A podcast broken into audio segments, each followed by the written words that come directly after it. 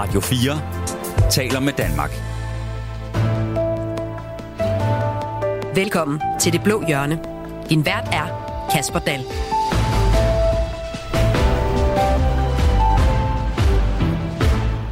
De unge stemmer rødt. Det hører vi ofte, og det er til dels også sandt, men der er jo masser af unge borgerlige. Og i dag har jeg inviteret tre, inviteret tre af dem i studiet til en snak om at være ung og borgerlig, og hvilke fordomme der måske kan følge med. Så velkommen til en specialudgave af Det Blå Hjørne, hvor vi skal dykke ned i, hvordan det er at være ung og borgerlig. I denne uges øh, udgave af Det Blå Hjørne er sms'en ikke åben for alle dine guldkorn. Programmet er nemlig optaget, så politikerne kunne nå at komme på juleferie. Velkommen til. Radio 4 taler med Danmark. Med mig i dag, der har jeg tre nyvalgte folketingsmedlemmer, som alle har det til fælles, at de er borgerlige, og så er de alle under 30 år. Helena Artmann Andresen, velkommen til. Tak. Du er nyvalgt for Liberal Alliance, og du har allerede fået en masse ordførerskaber. Du er blandt andet børne-, undervisnings- og boligordfører. Du er også Folketingets yngste medlem. Du er 21 år gammel. Du har øh, tidligere sagt til TV2, at du skal bruge din første løn fra Folketinget på et indskud til en lejlighed. Og så kunne jeg se på din øh, Instagram-profil forleden, at du så småt er ved at komme på plads. Har du rykket tilpælene fra Kolding til København? Nej, det har jeg ikke. Jeg bliver boende i Kolding. Øh, men jeg har fået min øh, folketingslejlighed, og jeg får først min øh, private lejlighed øh, 1. februar. Uh, så du er kommet i en folketingslejlighed. Så skal du jo lige huske at læse alle de papirer, der følger med, når man skal have sådan en lejlighed der. Ja, Alex har bare sagt, hvis vi er i tvivl om nogle regler, så spørger vi bare ham. Skønt, Ja. det er godt at høre. Der bliver taget godt om jer øh, nye, øh, nyvalgte folketingsmedlemmer. Også velkommen til dig, Mikkel Bjørn Sørensen. Tak for det. Du er Nyborgerliges øh, gruppenæstformand, og så har du øh, ikke mindre end 10 ordførerskaber. Jeg nævner bare lige nogle af dem. Børn, forskning, indfødsret, kirke, kultur og alt muligt andet godt fra, øh, fra ordførerskabshavet. Du er 27 år gammel. Du øh, lagde ud med i din folketingskarriere at få Twitter-segmentet i K for nylig, fordi du i forbindelse med Pyroskate, altså det her med, at TV2 de fjernede sæson 3 af Pyrus, der lagde du et øh, billede op af dig og din sekretær. Din sekretær var malet brun og hvid i hovedet, eller en af jer var det den Han den melde anden. hvid i hovedet, for han er brun. Præcis, på den måde. Godt lige at Ja. få det præciseret. Var det for at basere dig selv på landkortet som nyt øh, folketingsmedlem, eller havde du sådan en, en anden og dybere hensigt med det? Det var sådan set bare at markere øh, det synspunkt i, i den offentlige debat. Jeg synes, det er fuldstændig grin, at øh, TV2 fjerner en øh, fuldstændig glimrende øh, julekalender, der, der formidler mange vigtige ting om dansk historie og dansk kultur, på grund af noget så latterligt som et meget, for, for, et meget lille antal af meget vrede venstreorienterede, der mener, at det skulle være udtryk for racisme og klæde sig ud som et stykke slik. Det synes jeg er helt på månen. Men nu skal vi jo diskutere borgerlighed i det her program. Er det borgerligt at lægge sådan et billede ud på sociale medier?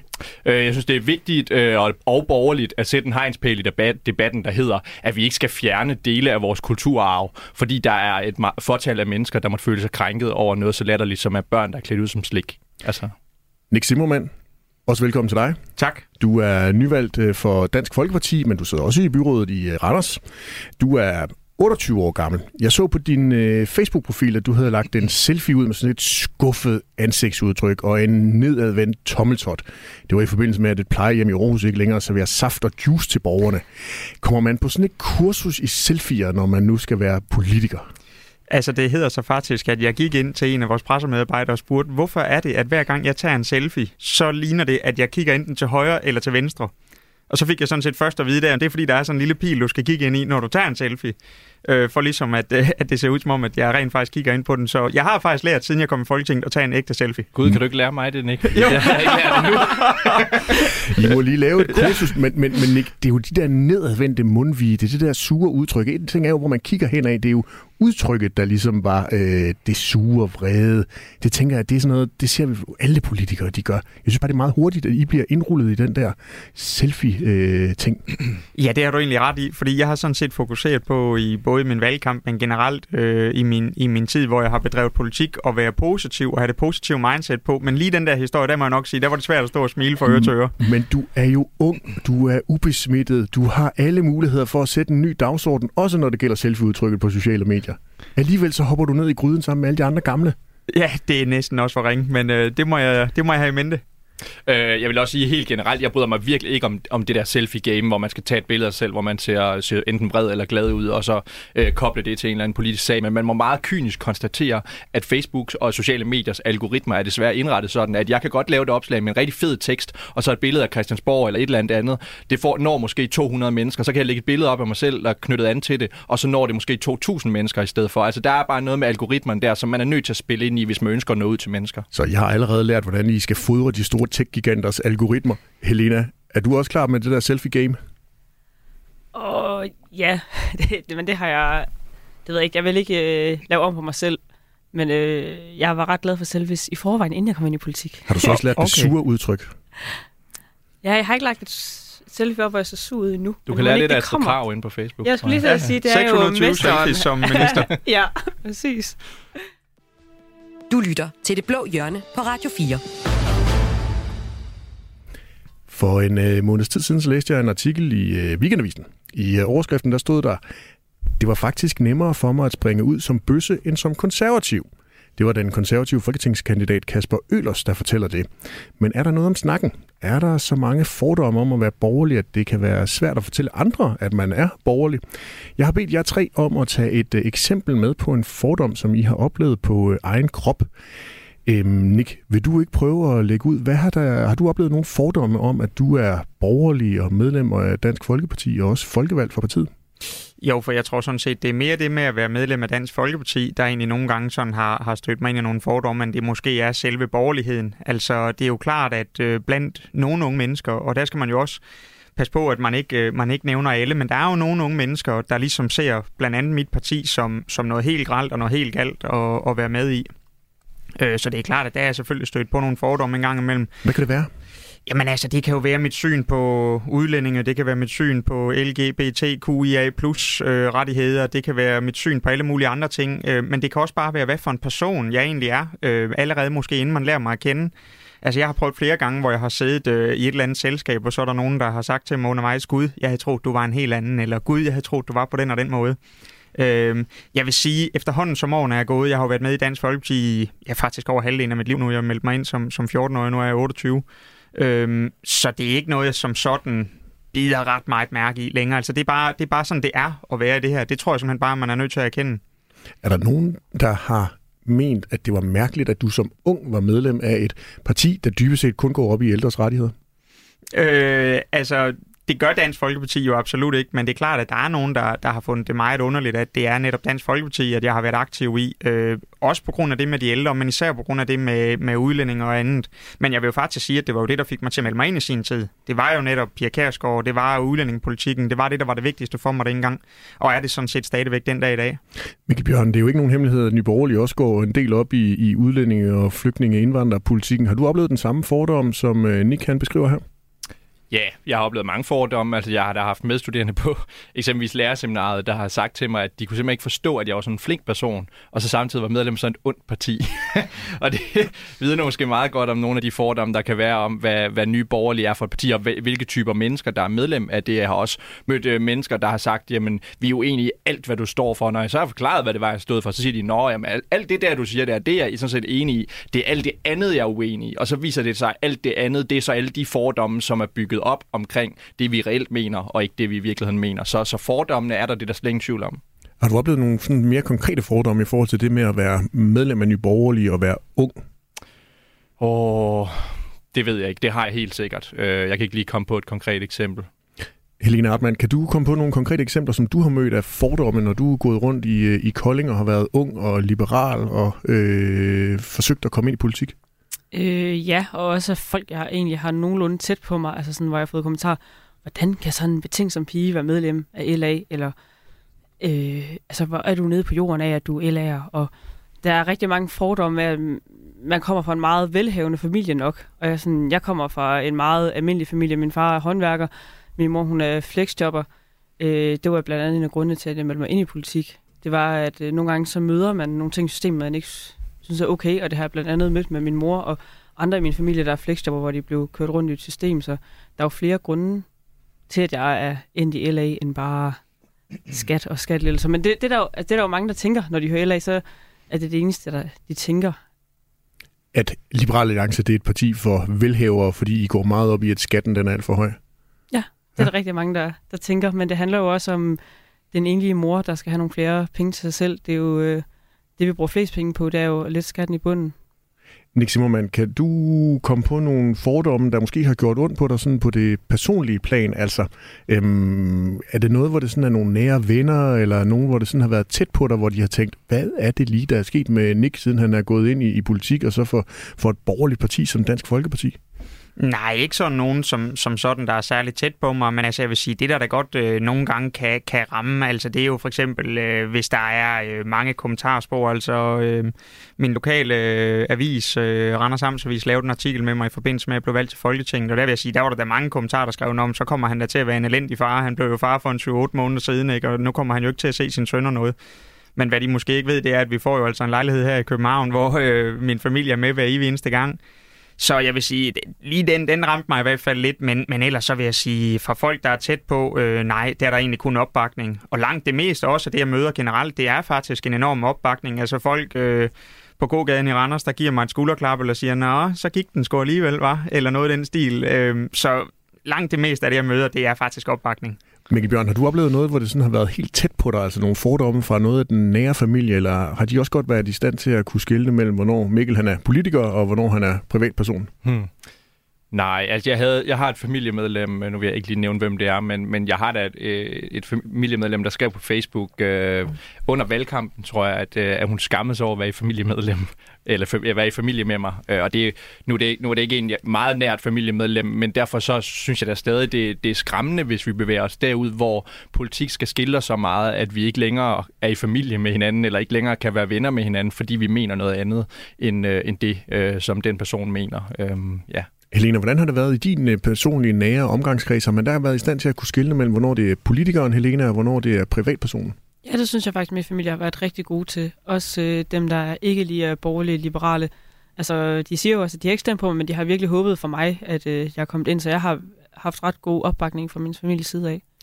Jeg har øh, også fået øh, nogle af mine gode kolleger til at ringe til Kasper Ølers, som var ham, der ligesom øh, plantede den her tanke hos mig, om vi skulle prøve at diskutere unge og borgerlighed efter interviewet i, i Weekendavisen. Han var jo som sagt folketingskandidat for de konservative i, i København, men han kom ikke ind.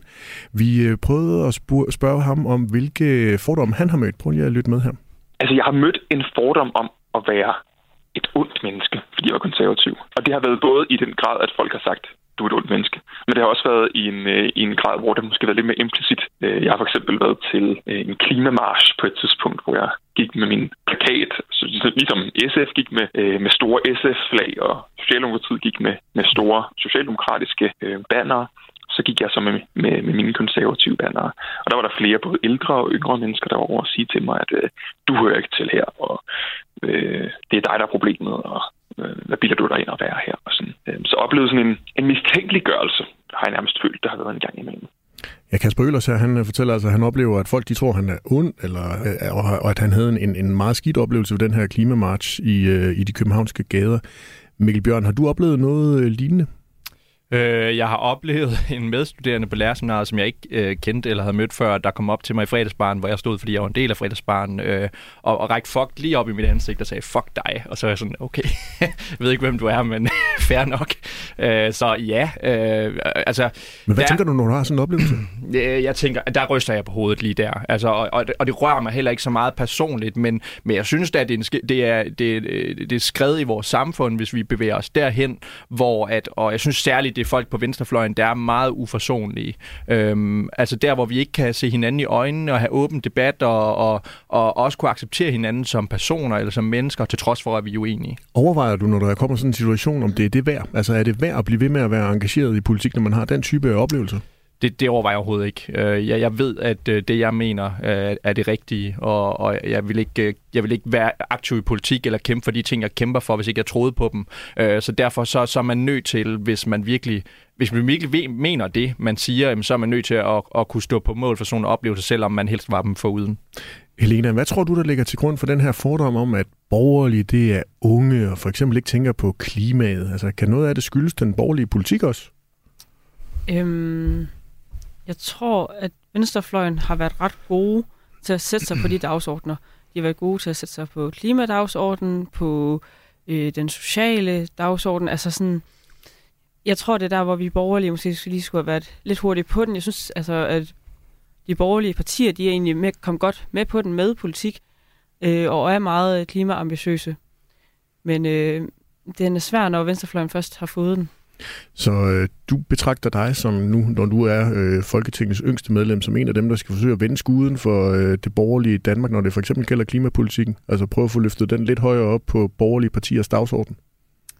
Ja, lidt. Altså nu er jeg jo selv medlem af et parti, jeg synes, at der har, selvfølgelig synes jeg det, men har god og meget ambitiøs øh, klimapolitik. Øhm, men så ja. skal I jo have overbevist nogle af de andre. For eksempel Nye Borgerlige eller Dansk Folkeparti, der sidder her i studiet i dag. Øh, ja, vi skal have overvist. De har jo også ambitiøs klimapolitik. Vi ser selvfølgelig lidt forskelligt på nogle af punkterne, men vi er også enige om en del. Og der, øh, ja, vi kommer heller ikke til at gå med på den der, at alle skal spise vegetarisk. Eller hvis det er det, man kalder for ambitiøs klimapolitik, jamen, så er vores øh, klimapolitik ikke ambitiøs, men det er ambitiøs på så mange andre parametre. Men... Jeg, jeg, vil, altså, jeg vil også sige, nu, hvis vi lige vender tilbage til det der med de ubehagelige oplevelser, så, så er det i hvert fald mit indtryk og min, mit, mit synspunkt, at udskamning er blevet en integreret del af venstrefløjens, hvad skal man sige, øh, værktøjskasse. Øhm, og den bruges meget aktivt øh, til at forsøge at underminere borgerlige synspunkter i, i debatten, og det synes jeg er, det synes jeg, vi som borgerlige skal blive bedre til i talesætte. Altså, jeg har, jeg har selv været vidne til, til andre borgerlige, som har været udsat for det samme som mig, hvor jeg har, hvor, øh, som jeg også har prøvet, hvor jeg, hvor jeg har tænkt, hvorfor går, hvorfor går I ikke kontra på den her? Altså, jeg finder mig ikke i, hvis folk kalder mig, hvis jeg står i en debat med nogen, og så er en eller anden, der kalder mig nazist. Altså, jeg, jeg accepterer det simpelthen ikke, og jeg går direkte kontra på den, for jeg gider ikke finde mig i den form for oplevelser. Men Mikkel Bjørn, nu giver du så Venstrefløjen skylden for, at de er super gode til at udskamme. Altså, I holder jeg vel ikke tilbage her i den borgerlige lejr? Nick, du ah. sidder med et lidt smøret smil. Jo, men det gør jeg, fordi at, øh, at, at selvfølgelig så, øh, så tror jeg ikke, at der er nogen borgerlige, der holder sig tilbage for, for at give venstrefløjen en hug, men det er altså på en lidt anden måde, mm. fordi Mikkel han har fat i den lange men, ende i forhold til det men, med udskamningen. Men vi har lige hørt Helena nævne noget med vegetarbøffer. Hvis det var det, så, så var det ikke særlig ambitiøst. Det er da en form for udskamning af venstrefløjen. Jo, men helt seriøst, det, det er jo faktisk vidderligt noget, der er nogen, der mener. Altså nu kan vi tage det, øh, som vi startede ud med det, med det konkrete eksempel inden for Aarhus, med, med min mundvide, der hang hen eller hang øh, nedad med saft og med juice, men det handlede jo faktisk også om, at man satte oksekødet op med 21 kroner kiloet, sådan så der er flere plejehjem, der nu siger, at vi kommer ikke til at servere øh, kød for vores ældre borgere hver evig eneste dag med de her priser, der er blevet sat op. Vi har også eksempler på, på byråder i Randers, i Aarhus, øh, rundt omkring i hele landet, bare hvad med her i hovedstaden, øh, der jo helt seriøst mener, at de kommunale kantiner, de offentlige kantiner, de skal lade være med at servere kød i klimaets navn. Jo, jo, men nu snakker vi jo udskamning. Det var der, hvor I jo ikke lavede noget, jo, men udskamning, noget tilbage. Ja, men udskamning, det er i forhold til, når vi har eksempler på, at det ligesom er, de er de gode, vi er de onde. Det er os, der vil hjælpe jer. Det er os, der vil gøre sådan. I vil jo ødelægge folks liv. I vil jo sende... Men I er jo borgerlige. I skal da mene, at venstrefløjen er de onde. Nej, venstrefløjen tager bare fejl. Altså, jeg, synes, jeg synes, der er forskellen i vores måde at tilgå debatten på. Altså, når jeg går indgår i en debat med, med venstreorienteret, så er det jo, så forsøger jeg altid at gå efter bolden i stedet for manden. Øh, og, og, og, hvis jeg går efter manden, så skal det være relateret til bolden på en eller anden måde. Altså, jeg synes, jeg synes man skal forsøge at undgå det der med personangreb, og særligt usaglige personangreb. Altså, jeg, du kan gå ind på min Twitter, så tror jeg, de første 30 personer, der kalder mig nazist. Altså, det er ikke særlig sagligt, og det underbygges sjældent med historiske argumenter og redegørelser for, hvorfor det er en legitim sammenligning. Så på den måde, så, så synes jeg, der er en forskel i nogen venstre. Selvfølgelig er det ikke alle venstreorienterede, det skal, det skal man være meget klar om, men, men der er en minoritet af venstreorienterede, som er meget, meget grove øh, i deres personangreb, og jeg synes ikke, vi har det samme på højrefløjen på samme måde. Nej. Helene Hartmann, var det også det, du oplevede i øh, løbet af den valgkamp, hvor du har været ude og været til valgarrangementer? Valgdebatter? Der har sikkert også været nogen fra venstrefløjen. Ja, altså, Mm, jeg synes egentlig, at vi har været gode til sådan at holde en god tone, i hvert fald de debatter, jeg har været med i. Øhm, jeg synes måske, at generelt, at vi borgerlige er lidt bedre til at holde os til fakta, hvor det ikke bliver sådan noget, jeg føler, at øh, hvor det, øh, ja, hvis du ved, hvad jeg, hvad jeg mener med det. Ja, det ved jeg faktisk ikke, men jeg kunne faktisk godt tænke mig at sende den over til, til Nick igen, fordi nu siger Helena fakta. Nick, øh, din gamle partiformand, Pia Kærsgaard, hun var jo ude og kalde nogle unge mennesker for klimatosser på et tidspunkt. Var det fakta?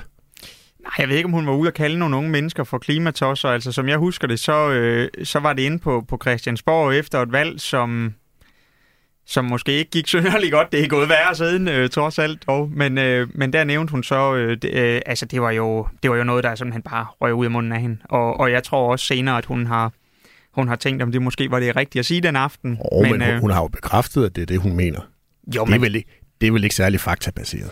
Altså, jeg vil sige, jeg kalder ikke øh, folk for tosser, øh, fordi at der er sgu mange, der kan kalde mig en tosser med de politiske områder, som jeg går op i. Så jeg plejer egentlig at sige, jamen, øh, hvis, hvis det er det, folk går op i, jamen, så er det det, folk går op i. Det gør dem ikke tosser af den grund, men det er der så mange andre ting, der kan gøre selvfølgelig. Mikkel Bjørn? Så vil jeg også sige, der, der er også for, altså en ting er, at det at kalde en en tosse, det vil sige, det er, små, det er småtingsafdelingen. Men der er altså også nogen, der bruger metoder, hvor det handler om, så skal man kontakte folks arbejdspladser, forsøge at få dem fyret, eller, eller lave, lave falske historier om dem på sociale medier, eller et eller andet. Har du den- oplevet den- det selv? Det har jeg oplevet. Øh, det har jeg oplevet rigtig meget, faktisk. Øh, og- og det synes jeg er udtryk for en meget, meget farlig tendens, hvis vi skal til at på den måde undergrave øh, hvor, hvad skal man sige, hinandens øh, personlige virke, fordi at vi er uenige med, med personen politisk. Det har jeg også oplevet, helt klart. Altså, inden jeg kom i Folketing, der arbejdede jeg inde på Skyby sygehus, eller det hedder jo så Aarhus Universitetshospital nu.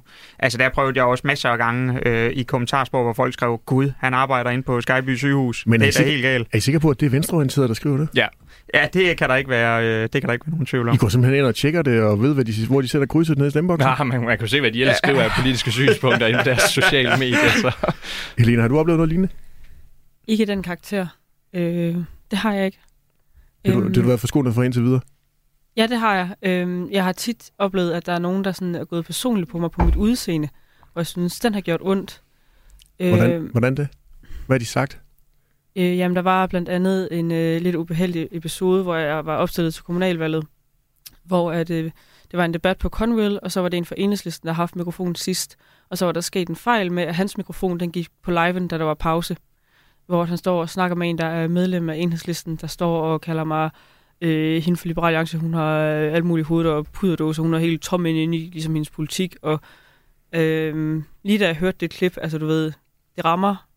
Øh, men jeg blev bedre til ikke at tage det så personligt ind med jer, fordi det bliver man nødt til, når man er i, den, altså, i det her fag. Der skal man have hård hud. Ja, det bliver man nødt til.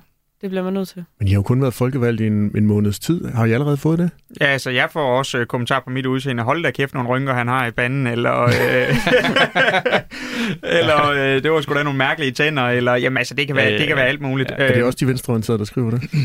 Jamen altså, jeg kan i hvert fald sige, at øh, som regel så hænger det jo sammen øh, billedet med en eller anden historie, som jo har noget med Dansk Folkeparti's politik at gøre. Så tror jeg, når man, når man sidder et eller andet sted derude, og man så læser et af mine opslag, eller hvis jeg har øh, været i en udsendelse af den ene eller anden art, og man tænker, hvad, hvad var det for noget, han sagde? Ikke? Så, er det, så er der så nogen, der kobler det sammen med, hold da kæft, det er da også nogle, det er da også nogle rynker, han har i hovedet eller Jeg, noget. jeg synes i virkeligheden et godt eksempel på, på det, jeg snakkede om før, er også, altså, der var en lektor på Danmarks øh, Medie- og Journalisthøjskole, der skrev, at øh, jeg skulle ikke have lov at arbejde som skolelærer med de synspunkter, jeg havde, og man, øh, her var min arbejdsplads, og så kunne man kontakte dem og få mig fyret. Det synes jeg virkelig, at når en lektor på Danmarks Medie- og Journalisthøjskole er ude og opfordrer til den slags, så er vi altså ude på et opgave. Øhm, og, og det synes jeg, vi er nødt til at tale om, hvordan vi, hvordan vi taler om de her ting på en anden måde, kan have en åben dialog om, om politisk substans og synspunkter, uden at vi skal gå til den form for, for værktøjer og, og midler i, i kampen mod hinanden. Men Mikkel Bjørn, er det okay, at det kræver så hård hud at være politiker? Nej, altså det, det synes jeg er klart er, at skrevet, at vi er derude, hvor at der er nogen, der, der har de synspunkter, og ikke bare tosser, men, men rent faktisk mennesker, der har en eller anden form for post i, i samfundet eller i verden. Øhm, Så er du der, overrasket over det? Øh, nu har jeg været aktiv i politik i en del år, har, har været vidne til mange ting, så direkte overrasket er jeg ikke, men, men jeg håber, at vi kan komme et andet sted hen. Det gør jeg. Helena Artmann, er det okay, at det kræver så hård hud at være politiker, som det til synligheden gør med de historier, I fortæller i dag? Nej, altså jeg møder tit den der med, at øh, når man er et kendt ansigt, og det tror jeg altså også folk, der ikke er i politik, men andre kendte mennesker, at øh, når man vælger at være det, så skal man også kunne holde til at høre alle andres meninger. Øhm, folk med indbakke er søde, men altså, jeg har haft en artikel, Facebook-kommentarsporene, jeg holder mig langt væk fra det, fordi at der har ikke særlig meget pænt. Altså, de skriver om mig der, og når man bliver kaldt for et øh, børnehavebarn, og du ved, bare interessen af børnehaven, og øh, påstår, at jeg aldrig har haft et rigtigt arbejde, eller... Altså, jeg forstår godt folk, når de siger, at der skal være erhvervserfaring i Folketinget. Det er der heldigvis også, og jeg er 100% enig med, at der skal være erhvervserfaring. Men vi bliver også nødt til at have de unge mennesker repræsenteret. Det er også vigtigt. Men hvad gør det ved dig, når du hører alt det? Altså, bliver du vred? Bliver du sur? Eller lader du bare være med at læse det? For et stykke tid siden havde jeg taget det ind, men øh, nu praller det sådan lidt af på mig. Men det er også fordi, jeg ved, at jeg aldrig nogensinde selv kunne finde på at gå ind og kommentere personligt om et menneske på sociale medier, jeg ikke kender. Altså på den måde der. Så jeg tager det ikke personligt mere. Altså jeg er sådan... Nick Zimmermann, du er jo også valgt til øh, byrådet i Randers Kommune. Altså, er det okay, at det kræver så hård hud at være politiker? Nej, det er sådan set ikke i orden, men jeg tror bare, at det er sådan, det er.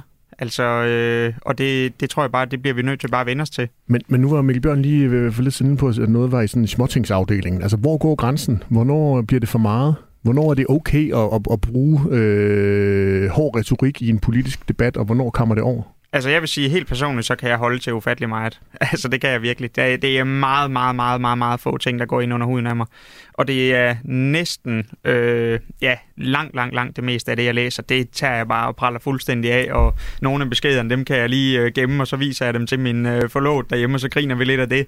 Og så er det fuldstændig ude af verden. Altså det, det mener jeg, langt det meste, der kommer ind, det ryger direkte ud igen. Men Mikkel Bjørn, nu har vi jo samlet tre af de øh, yngste og mest dynamiske sjæle på den borgerlige side af, af Folketinget i dagens udgave af øh, Det Blå Hjørne.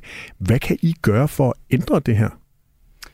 Øh, jamen, vi kan jo selvfølgelig i talsætte den pro- problematik, der er omkring det, og så kan vi selvfølgelig selv, øh, hvad skal man sige, øh, være garanter for en forholdsvis ordentlig debat, hvor vi fokuserer på at tale substans og ikke tale personer. Altså det, det, er du selv garant for det, når du laver sådan et billede med Pyrus?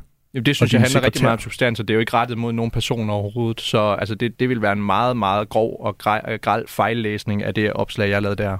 Helene Hartmann, hvad kan I gøre, jer unge, nye, progressive folketingsmedlemmer, for at prøve at ændre den her politiske kultur? Uh, det, er jo, det er jo svært, fordi det ligger jo meget i kulturen. Der er kun svære altså, spørgsmål, der... når man er blevet valgt til Folketinget. ja. ja, det er der, og jeg vil ønske, at jeg lige sådan havde svar på det, men så tror jeg ærligt talt, at der var andre, også kendte mennesker, der havde, der havde prøvet at gøre noget ved det på den måde. Men det er jo igen selv at være et godt forgangsbillede og i talesætte det. Jeg mener, at din øh, partiformand Alex Vanderslag, han i det blå hjørne, da vi har diskuteret unge og mistrivsel, har sagt, at det vil være en rigtig god idé at droppe de der sociale medier. Læg mobiltelefonen fra sig. Hvad siger du til sådan noget? Kunne det være en løsning? Mm.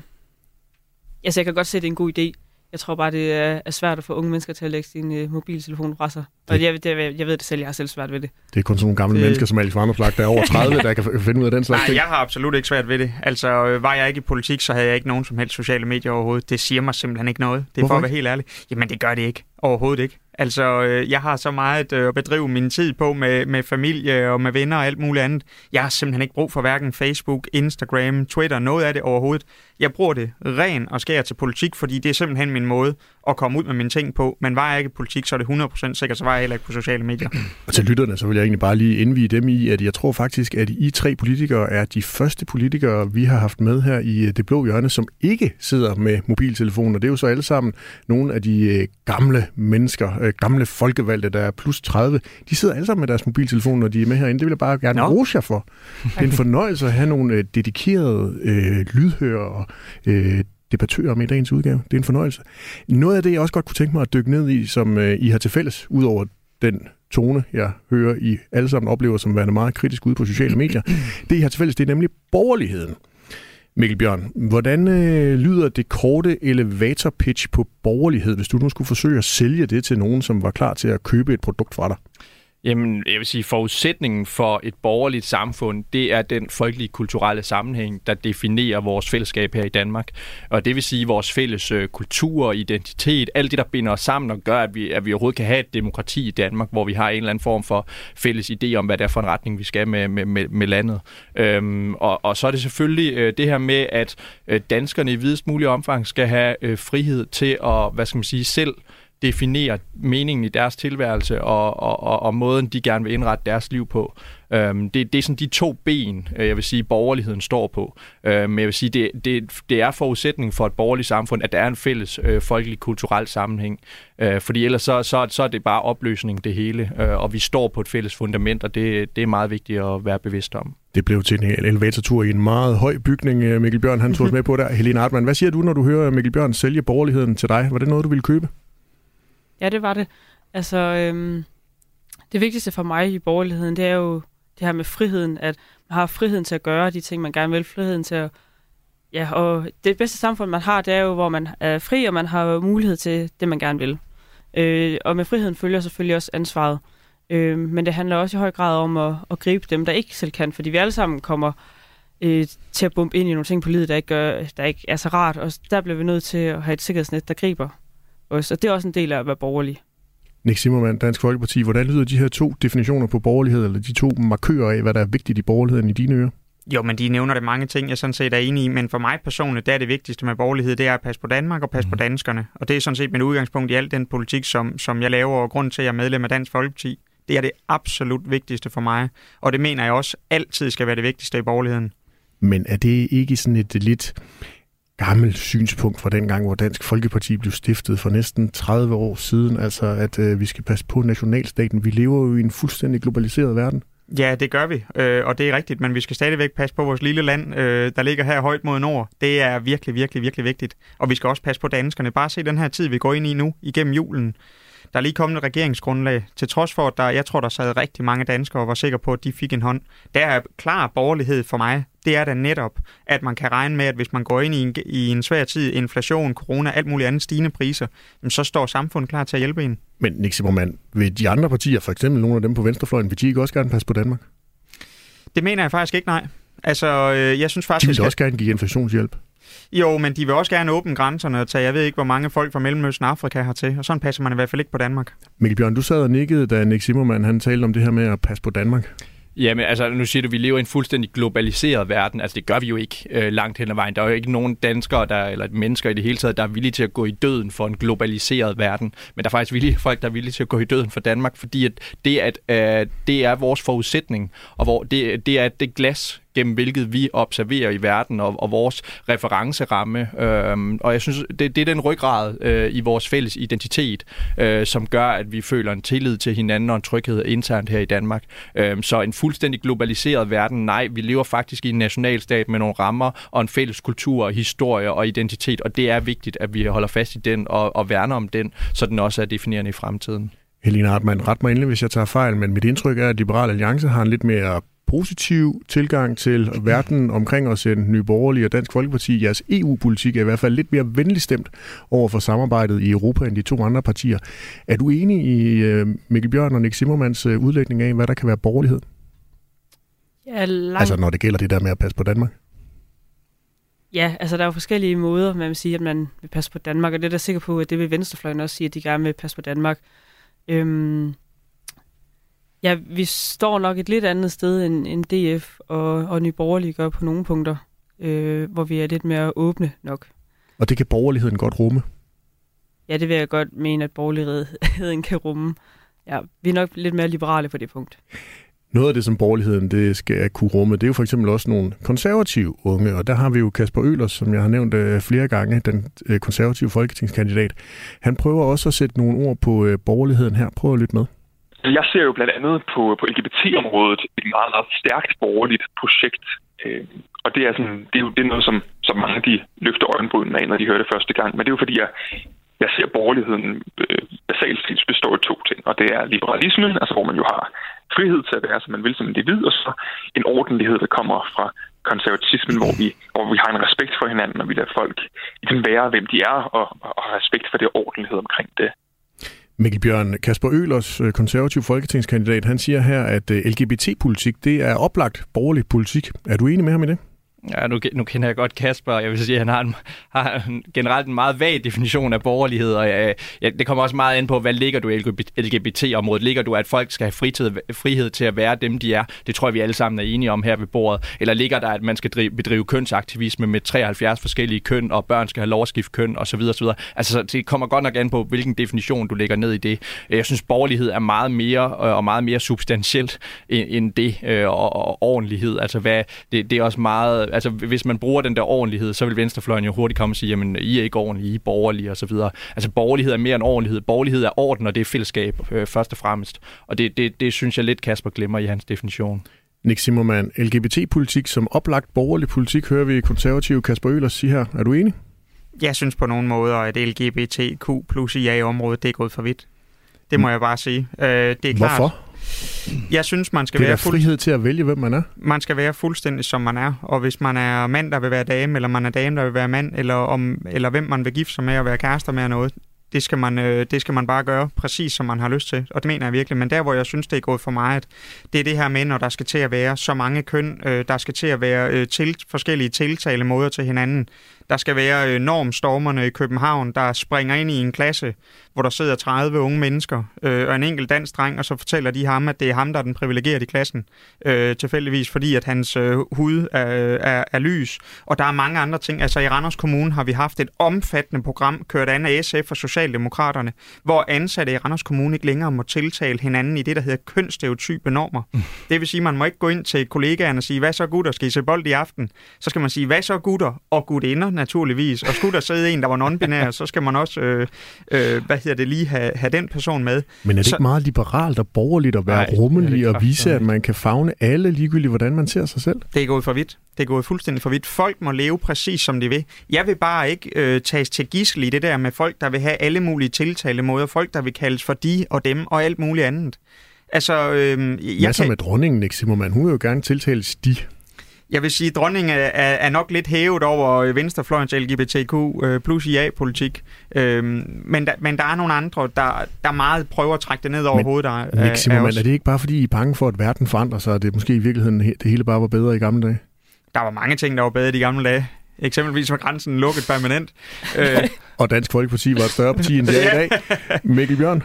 jeg vil sige, altså borgerligheden står jo på to ben, den liberale og, og det konservative, og det, nu, nu er mig og Nick øh, nok, øh, nok mere konservativ end vi liberale, og jeg vil næsten nok også sige mere konservativ end Kasper Øhlers. ja, men, det men, tror jeg Men øh, jeg vil sige, altså øh, forudsætningen for i hvert fald... Nu skal I jo huske det her med ikke at udskamme hinanden, ja, ja, også ja, ja. internt ja, ja. i øh, den blå blok. Jeg vil sige, forudsætningen for den konservative tanke i hvert fald, det er jo erfaringstanken, nemlig, jamen, hvad er det for en erfaring, vi har, og når du, når du spænder, hvad skal man sige, tiltaleformer og alt muligt andet for en eller anden politisk vogn, der, der er en eller anden ideologisk dagsorden om, hvordan verden burde være, i stedet for erfaringen om, hvordan den er, øh, og øh, hvilke erfaringer vi har med det. Øh, og, og det betyder ikke, at verden ikke kan forbedres på baggrund af erfaringen, men hvis, den bliver, hvis verden bliver forandret med udgangspunkt i en eller anden ideologisk utopi om, hvordan verden burde være, så ender vi et rigtig meget farligt sted, og, og det er ikke den retning, vi skal. Helena Erdmann, LGBT-politik, oplagt borgerlig mm. politik, siger konservativ Kasper Øhlers. Hvor er Liberal Alliances unge repræsentant på tinge henne i sådan en diskussion? Jamen, jeg kan godt øh, følge ham det her med friheden til at være lige den, man gerne vil være. Jeg er enig i, at nogle af tingene, de er gået for vidt, når at man hører for eksempel øh, dit eksempel, ikke øhm, med tiltaleformer. Men jeg vil stadigvæk, hvis der er en, der siger, at øh, personen gerne vil kaldes for dem eller de, så, så vil jeg selvfølgelig respektere det. Øh, det er der, jeg synes, der er et skæld, når man vil presse det ned over alle, eller at man faktisk respekterer den person, man sidder overfor, som har et ønske. Også når det ikke kun er dronningen. Også når det ikke kun er dronningen. Du lytter til Det Blå Hjørne på Radio 4. Vi suser videre i øh, Det Blå Hjørnes øh, specialudgave med unge borgerlige politikere. Med mig i studiet har jeg Mikkel Bjørn fra Nye Borgerlige, Helena Artmann Andresen fra øh, Liberal Alliance og Nick Simmermann fra Dansk Folkeparti. Jeg vil nemlig gerne lige nå at høre lidt om, hvordan det er at være ny på tinge, fordi vi har lige fået en ny regering, så nu kan mine gæster rigtig komme i gang med det politiske arbejde. Nick Simmermann, hvordan er det at være ny på borgen? Jamen, det er helt vildt. Det er, det er virkelig vildt. Altså, hvordan det? Er det? Nok.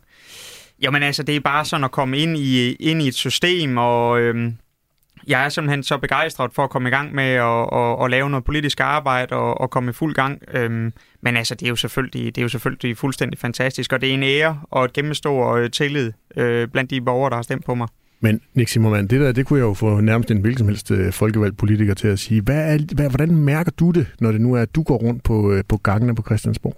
Jamen altså, jeg kan da mærke, at det, at det er vildt. Altså, det er, det er en stor ting at være valgt til Folketinget. Det skal man ikke tage for givet. Øh, men jeg vil sige, at som person, der er jeg jo ikke en, der render rundt med armene over hovedet, og jeg kommer jo også ud fra en, øh, en familie, hvor man lige får at vide, du behøver ikke, øh, du behøver ikke sådan lige at larme med, med succes og, og, og så videre. Så altså, jeg tager det meget afdæmpet og tager det stille og roligt og op fra og ned, og så, øh, og så går jeg med krum hals til de opgaver, som, som Folketingsgruppen de mener, at jeg skal, jeg skal lave. Og Nick Simmermann, det er jo en meget mindre folketingsgruppe, end Dansk Folkeparti nogensinde har været. Det må alligevel være lidt hårdt sådan at skulle komme ind og være øh, øh, en ud af fem, der nu skal i gang med at genrejse Dansk Folkeparti. Kan du ikke mærke ået på dine skuldre? Jo, det kan jeg absolut. Det fordi borgerlige der hviler... å, al den borgerlighed, der hviler ja. på de skuldre? Jeg kan virkelig mærke det, absolut. Øh, det kan jeg i hvert fald. Altså man kan sige, øh, os fem, der hviler jo en kæmpe stor opgave, fordi vi skal jo genrejse Dansk Folkeparti. Vi skal have Dansk Folkeparti version 2.0 ud over rampen, og det tror jeg faktisk godt, at vi kan. Vi er en kanon god folketingsgruppe. Vi er meget forskellige. rigtig, rigtig forskellige. Øh, men vi har hver især nogle ting, som, som jeg tror, vi er gode til. Mikkel Bjørn, hvordan er det at være ny på borgen, når man er valgt for Nye Borgerlige? Det er helt afsindigt spændende. Altså nu er vi jo bare ikke øh, helt for alvor kommet i gang med arbejdet, øh, fordi der først lige er blevet øh, lavet en regering. Uh, men, men, men bare det der med at få kontor og kunne begynde at sætte sig ind i sine områder og sådan noget, jeg synes, jeg synes, det er helt enormt spændende. Jeg glæder mig helt afsindigt meget til at komme ordentligt i gang med arbejdet. Også det hårde arbejde, der venter, når I nu ikke er blevet en større folketingsgruppe end I Borgerlige, trods alt er. Jamen det er klart, altså der, der, nu har jeg jo 10 ordførerskaber, der er rigtig mange ting at sætte sig ind i, og man er også nødt til at prioritere, altså, og sådan bliver det. Øhm, og så håber vi selvfølgelig på, at det er nok til, at vi kan vækste næste, ved næste folketingsvalg, så vi kan få endnu flere kolleger ind og kæmpe øh, den fælles borgerlige dagsordenskamp. Hvordan prioriterer du i de der 10 ordførerskaber? Jeg synes altså, retsområdet er helt enormt vigtigt. Øh, nu er jeg selv skolelærer, børn og unge og uddannelse er også helt enormt vigtigt. Øh, kulturområdet betyder meget for mig, men, men det vil sige, at alle mine ordførerskaber synes jeg er vigtige, men det er nok nogle af dem, der vil blive prioriteret højst. Indfødsret også for den sags skyld. Og hvad bliver så prioriteret ned? Øh, det, vil jeg, det tror jeg, jeg vil undlade at sige, men, men, men man er nødt til at prioritere en anelse, og det betyder ikke, at, at man ikke kommer til at arbejde med alle områderne, men der er nogen, der har et større fokus end andre. Sådan, sådan må det være. Men nu scroller jeg lige op her, fordi jeg har nemlig her i mit manus stående alle ja. de der ordførerskaber ja, ja. Kirkeordfører. Ja. Er det, skal det nedprioriteres? Ja, nej, jeg synes, kirkeområdet er vigtigt, men det ligger også ind under kultur, kan man sige, som jeg også valgte at prioritere som en af de højeste. Medier? Ligger øhm, det også under kultur? Medier ligger også under kultur, vil jeg sige, ja. Så du er i gang med at pulje alle dine ja, jeg puljer, jeg puljer dem alle sammen. Og så, altså, hvis jeg lige skal, så hvis jeg lige skal, samarbejde, skal måske. tage Mikkel i forsvar, så, så vil jeg sige, at i, i en gruppe, der er så lille som vores er, det er det helt umuligt at jagte alle ja. ordførerskaber. Ja. Det er helt umuligt at jagte alle sager. Folketinget er jo også indrettet til, at der er mange udvalg, der ligger oven i hinanden. Mm. Og hvis du kommer til at sidde i nogle udvalg, der har, øh, der har udvalgsmøde på, på samme tid, så er det klart, at man kan jo ikke være to steder på en gang. Men Nick Simmermann, det er jo utroligt dejligt at opleve, hvor søde og rare I er ved hinanden allerede her efter den første måneds tid på tinge, at du lige kaster en redningskrans til Mikkel Bjørn der. tak, Nick, tak. Jamen, det er, sådan, det er sådan, det er. Altså, man er jo nødt til... Øh, der er sikkert nogen, øh, der har der har ment, at Mikkel han skulle have de ordførerskaber, som han nu engang skulle have. Og så er det jo op til Mikkel at, at, at jagte de ting, som du finder interessant. Altså, og det er jo klart, det kan du ikke gøre inden for alle ordførerskaber, for så kan man... Øh, jamen så kan man jo, så er det jo skruen uden ende, ikke? Så, mm. så vælg nogle, vælg nogle mærkesager, og så gå benhårdt efter dem. Helena Artmann, prioriterer du også allerede dine ordførerskaber? Jeg er altså heldig kun at have to, så jeg prøver at dele det lidt lige ud. Så du har masser af tid? Det er jo fordi Liberale Alliance er blevet sådan en stor folketingsgruppe med hele 14 mandater. Ja, det er helt vildt. Ja, men jeg, har ikke, jeg, jeg ved sagtens, hvad jeg skal bruge min tid på. No og, det, og det er børneundervisning og bolig. Og bolig, ja, simpelthen. Ja. Er der, ligger du noget særligt i det der med boligordfører, når I nu har haft uh, Alex Vandopslags boligsag? Har du fået en særlig opgave med at holde partiformanden i ørerne der? Nej, jeg tror, øh, at han, han har, har helt det. styr på reglerne nu. Det er jeg ikke i tvivl om. Hvordan er det, Helena, at være ny øh, på, øh, på Christiansborg, når man kommer ind i et parti som Liberal Alliance, der jo har haft succes ved det her folketingsvalg og er gået fra tre mandater til hele 14 mandater? Jamen, det er helt fantastisk. Øh, men jeg skal også være ærlig at sige, at jeg møder... Jeg har også et pres på mig selv. Øh, og det er ikke et pres, som Folketingsgruppen lægger på mig, eller sekretariatet. Det er mere et pres sådan, på det her med at være den yngste og sådan at, at bevise, at jeg faktisk øh, godt kan finde ud af det her. Hvordan mærker du det, det pres? mm, jamen, jeg føler bare, at jeg har noget ekstra, jeg skal bevise. Og det, det er ikke... Øh, ja, altså det er, jo, det er jo sådan nok at skulle øh, præstere sådan noget, men jeg kan godt mærke, at jeg skal lige finde mig sådan lige til rette i det. Og jeg tror, de fleste, de kender, at når man starter på et nyt arbejde, så det er ikke særlig rart, at man ikke lige føler, at man har styr på det hele.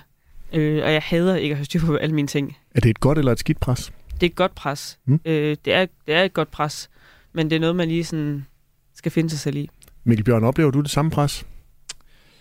Altså det er klart, når du har 10 ordførerskaber, så altså, der, der er der område, nu har jeg også uddannelse og forskning, og eksempelvis forskningsområdet er ikke et område, hvor jeg er ekspert. Altså, så, så der er så det bliver også nedprioriteret? Der, nej, øh, der, der er i hvert fald nødt til at læse op, øh, sådan at jeg får bedre styr på det. Øhm, og sådan er det jo, særligt når man er en folketingsgruppe på så få medlemmer, som, som vi er. Øhm, og og så, så må man lægge sig i selen for at få styr på, på alle områderne på, på den måde, bedste måde, man kan. Har du øh, egentlig diskuteret den der prioriteringsliste af de mange ordførerskaber med nogle af de rutinerede rotter, sådan Lars Bøje Mathisen-type for eksempel? Nej, det, ja, det, det tænker jeg selv, at jeg øh, prioriterer, fordi at det er jo øh, grunden til, at jeg har fået udpeget de ordførerskaber, det er jo fordi, at man ønsker, at jeg, hvad skal man sige, varetager dem på en måde, som er overensstemmelse med min måde at være politiker på. Ja. Simmermann, oplever du også sådan et pres, som Helena Artmann hun taler om?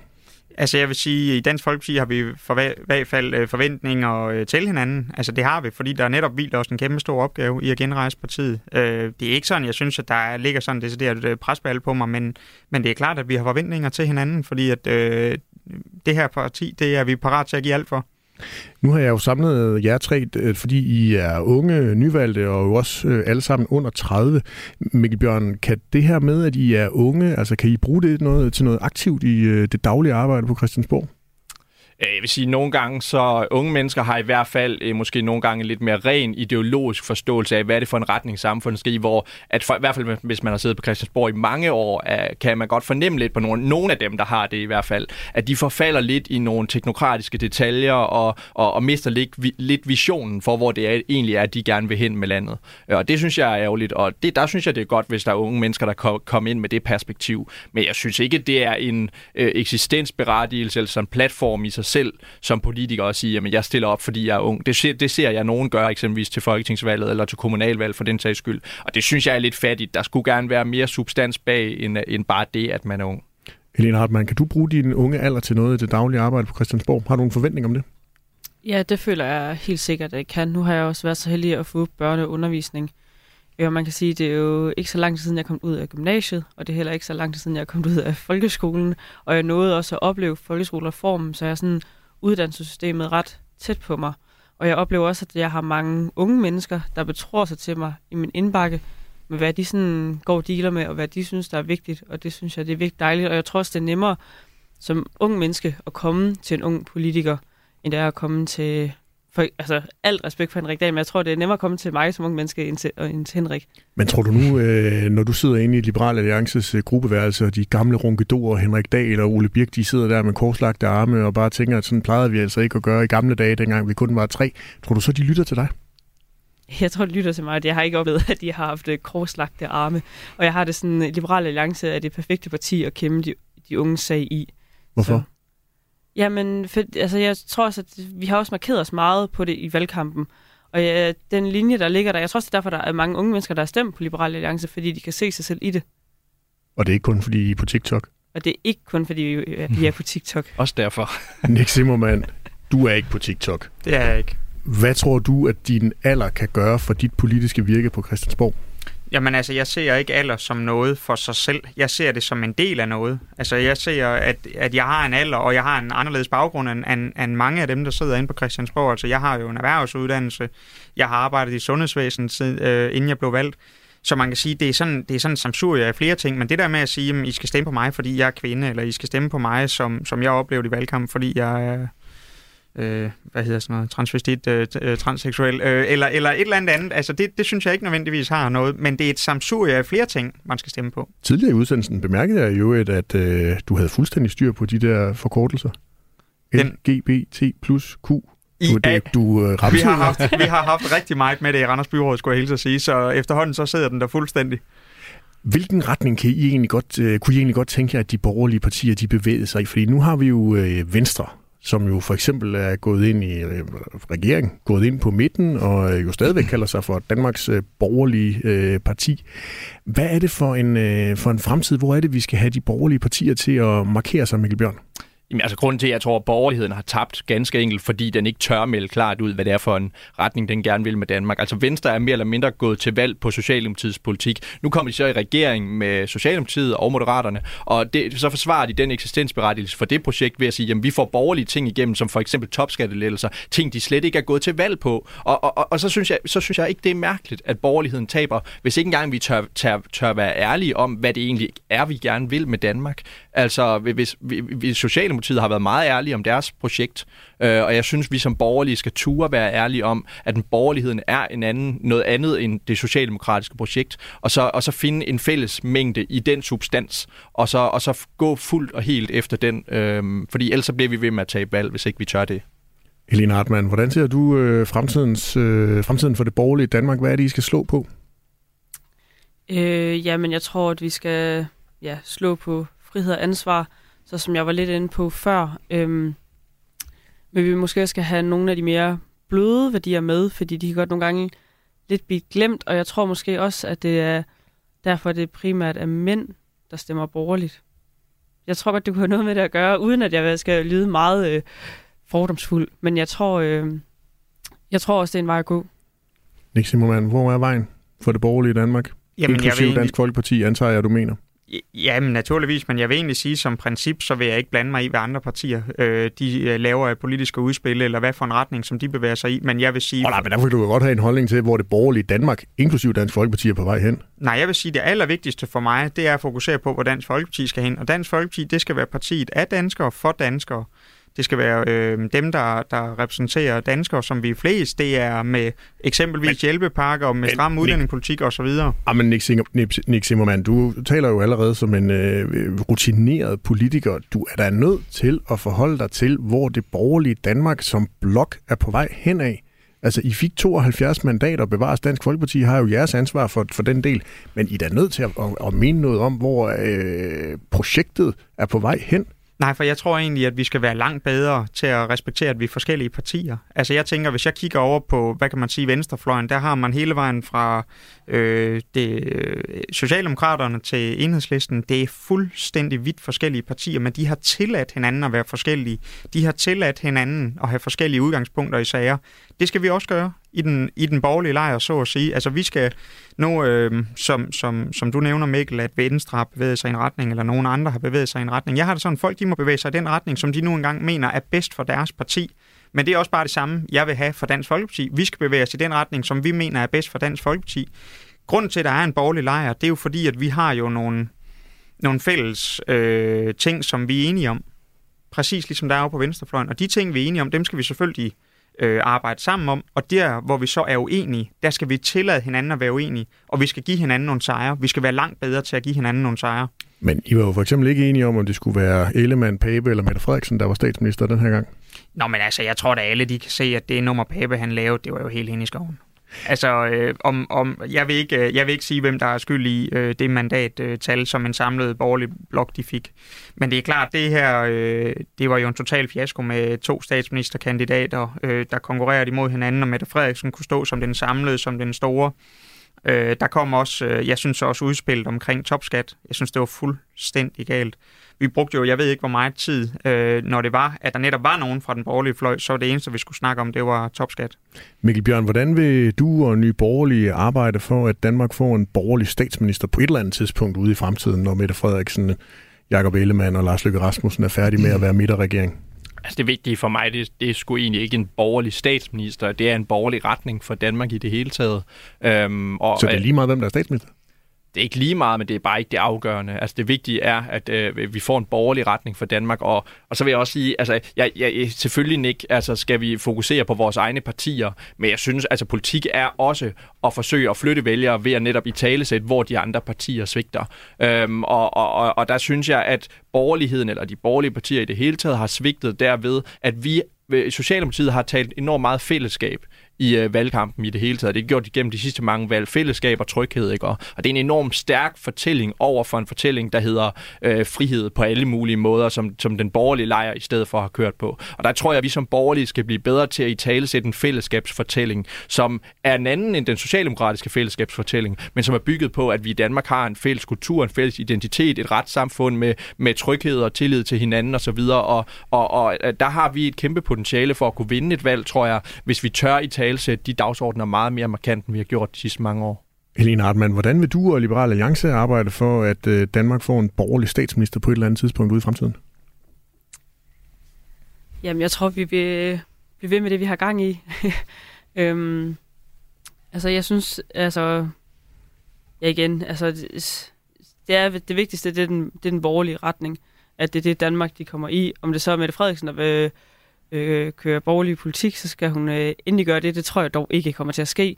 Men altså, det vigtigste er, at det, er, at det kommer i en, i en borgerlig retning. Skal jeg bare lige høre her til sidst, når jeg nu har samlet øh, blomsten af den borgerlige ungdom ganske kort, Nick Zimmermann. Har du egentlig stadigvæk et håb, en drøm måske sågar, om et rent borgerligt flertal, og der er også en borgerlig regering på et eller andet tidspunkt i Danmark? Ja, naturligvis. Mikkel Bjørn, har du også den samme, det samme håb eller den samme drøm om en ren borgerlig regering? Ja, det, det har jeg da bestemt ved en spørgsmål. Altså, det, det kommer til at tage nogle år, før det kan lade sig gøre. Det er der ingen tvivl om. Helene Hartmann, deler du de to unge herres drøm eller håb? Det gør jeg i hvert fald. Så vil jeg bare ønske jer alt muligt god øh, held og lykke og god arbejdsløst i jeres nye roller som øh, folkevalgte politikere på Christiansborg. Det var det, vi nåede i dagens udgave af Det Blå Hjørne, Radio 4's politiske debatprogram, der stiller skarpt på de afgørende ideologiske forskelle i Blå Blok.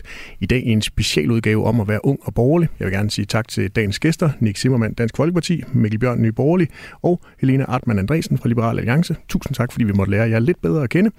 Fik du ikke lyttet med fra start, så finder du dette og tidligere programmer i Radio 4's app. Programmet er lavet i samarbejde med Avisen Danmark, hvor jeg, Kasper Dahl, har fornøjelsen af at være politisk redaktør.